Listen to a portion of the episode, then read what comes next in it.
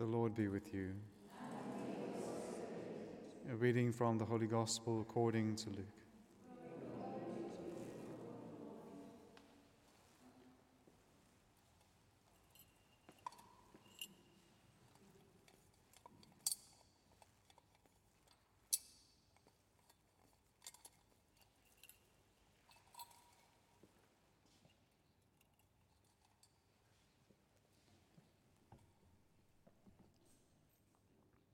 The disciples told what had happened on the road and how Jesus was known to them in the breaking of the bread.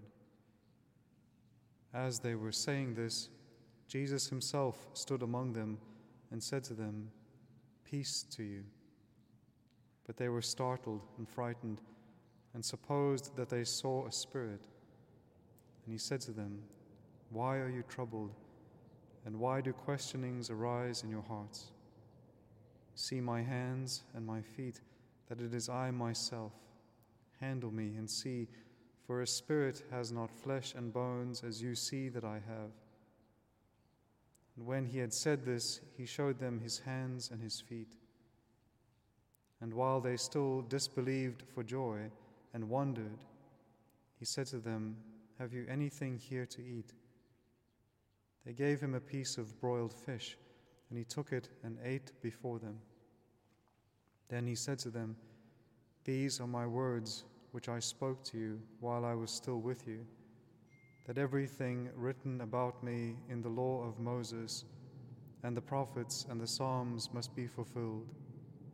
Then he opened their minds to understand the scriptures and said to them, "Thus it is written that the Christ should suffer and on the third day rise from the dead, and that repentance and forgiveness of sins should be preached in his name to all nations, beginning from Jerusalem. You are witnesses of these things." The Gospel of the Lord.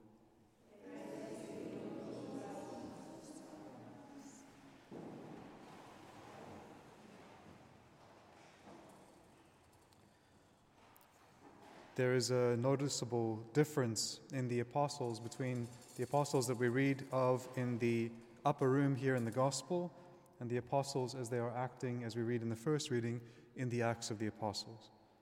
In the Gospel today, they are gathered in the upper room. The door is locked. They are filled with fear. They fear for their own lives. They are discouraged. They have no confidence. When we turn to the Acts of the Apostles for the first reading for this morning, we see people completely different, transformed. Peter and John, not only confident, not only not locked away in fear, but preaching in the temple. Not only uh, not hidden away and lacking that type of confidence that comes from Christ, but they also heal in his name. They act as Christ acted. Often when the Lord came to Jerusalem, he would heal someone at the gates and then go up to the temple to preach. And so the disciples are simply continuing on the mission of Christ, or more truly speaking, Christ is continuing his mission through them. He is living through them, acting through them, healing through them, preaching through them. They are these beautiful, docile instruments of Christ, and they are effective in that ministry. They heal at the gates as Christ did, representing what happens through the sacrament of baptism, that those who are without the gates, if you will, of the city of God are allowed in through grace that comes through baptism, or grace that is restored through the sacrament of confession.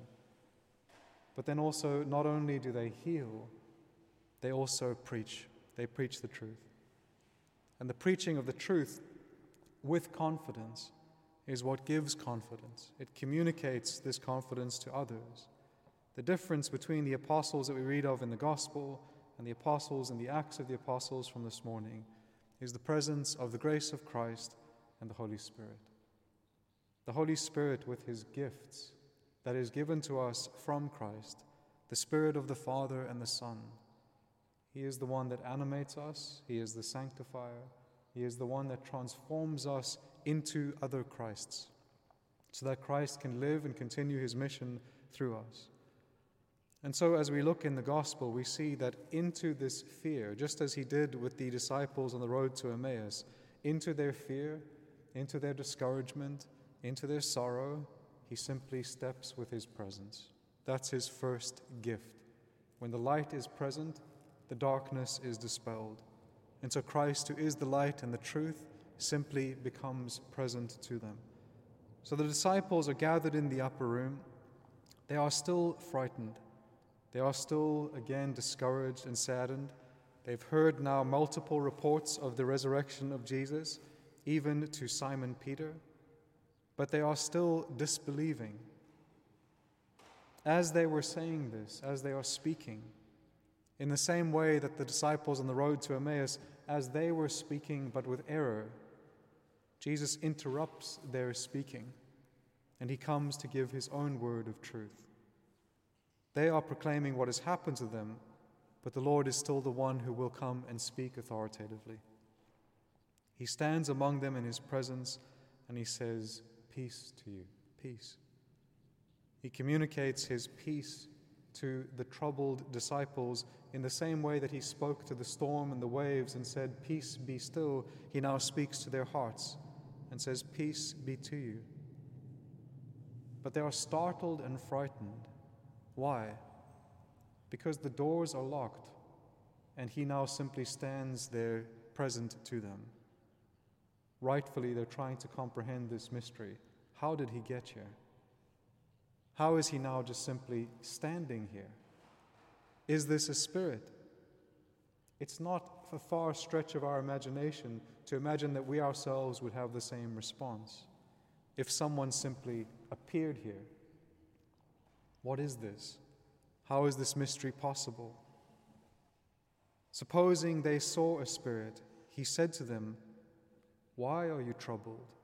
And why do these questions arise in your hearts? See my hands and my feet, that it is I myself. Handle me and see, for a spirit is not flesh and bones, as you see that I have." In this proclamation, we have both his divinity manifest and his humanity manifest. He is able to look, as he always has been able, into their hearts and see what they're thinking.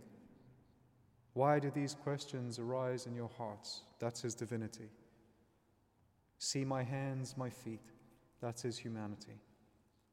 This is the same Christ, both God and man, now resurrected and standing in their presence. And when he had showed them his hands and his feet, his wounds, he shows his wounds. And his wounds are what also communicate peace. His wounds are what communicate joy. In the wounds of Christ, we receive consolation because they are a continual manifestation of his love for us. While they are still now disbelieving for joy, so fear has gone. Why? Because love himself stands in their midst. So slowly the fear is dispelled, which is cast out by love.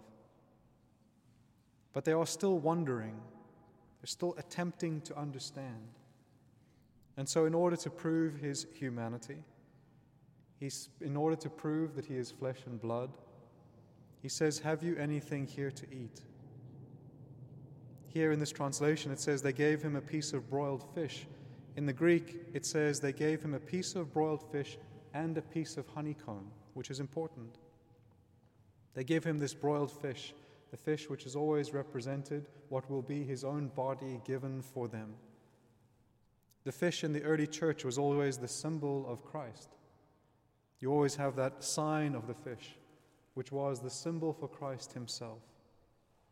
And so you have here, in a certain sense, a sign of the Eucharist that he is giving them. This fish that is mixed also with honeycomb. These are the gifts that are given to him, and what he will give back is something similar, which is his own flesh, which has, if you will, a taste of or sweetness of honey to it. Honey in the Old Testament is the foretaste of the promised land, a land flowing with milk and honey. And so this honey is always a representation of the sweetness of eternity with God, a sweetness of God himself, a foretaste, if you will. And so even though this is the food that they are giving to him, What he will give to them is so much greater, and what he has already given to them in the same upper room is already so much and infinitely greater. He gave them himself for food, but he is proving to them now his resurrection. And then what he does in order to enlighten them further is he instructs them according to the scriptures. He does the same thing with the disciples on the road to Emmaus as he will do for them now. He has cast out the fear from their hearts in order to replace it with love. He will now cast out the error from their minds in order to replace it with truth. And so what he does here is he begins, as he did with the, road, with the disciples on the road to Emmaus, and he speaks about the words that he had spoken to them and how they are to be fulfilled. The fulfillment of all the words of God as he speaks to us through Scripture and as they're recorded for us and how they are fulfilled in Christ. And then it says, he opened their minds to understand the Scriptures. In the Greek it says, he opened their understanding to understand. He opened the faculty that they have for understanding to its proper perfection. And so that word in the Greek is very interesting, the word for understanding. In the Greek it is nous. It means the actual faculty of understanding, but it means more than that as well. It also means, more narrowly speaking, the reason by which we are able to consider divine things, and also by which we are able to not only know and love the good, but also hate evil. And so this faculty in us has been wounded because of original sin. This faculty of understanding has been darkened because of original sin. And so it is difficult for us to understand deeply and truly without the grace of Christ and without the gifts of the Holy Spirit. One of the gifts of the Holy Spirit is understanding. And so these gifts are there in order that the faculties that we have been given by God, especially the faculties of our soul that have been damaged through original sin, can be healed, can be restored, and then can be perfected, brought to their perfection. And so you can see here as Christ opens their understanding to understand, he brings that faculty that he has put in them to its perfection. And that's what he wants to do in us. He wants to bring the capacity that we have for love to its perfection. He wants to bring the capacity that we have to understand and know the truth to its perfection. And in this way we become more and more like God, who is truth and who is love. And then he says to them, as he opens their mind to understand the Scriptures, thus it is written that the Christ should suffer and on the third day rise from the dead. He tells them that these things have always been known and proclaimed through the prophets in the Old Testament, and this is the fulfillment. And so what had originally, or, originally been considered a tragedy for them is now victory, as they come to understand the mystery of Christ's passion in the light and in his instruction and in his truth. And then he says he's going to make them witnesses of these things. He is taking these men who have locked themselves away for fear, and he says, I'm going to make you witnesses. And so what we see here, that it is not their own strength and power that makes them witnesses of the gospel of Jesus Christ. Left to themselves, they lock themselves away for fear. When they are imbued and filled with the Holy Spirit and with Christ's grace, they burst out of the upper room and they proclaim the gospel with joy and with confidence. And so also for us, we need that grace of Christ. We need the Holy Spirit within us. We need to stay in that grace of Christ, stay as temples of the Holy Spirit, so that we, what we cannot do on our own is done through us by the wonderful Spirit of God, so that we also go forth as witnesses of these things that we experience here at the Mass, the passion, death, and resurrection of Jesus Christ, and we become witnesses of these things, these mysteries that we participate in, and we do that by the power and love of God. Amen.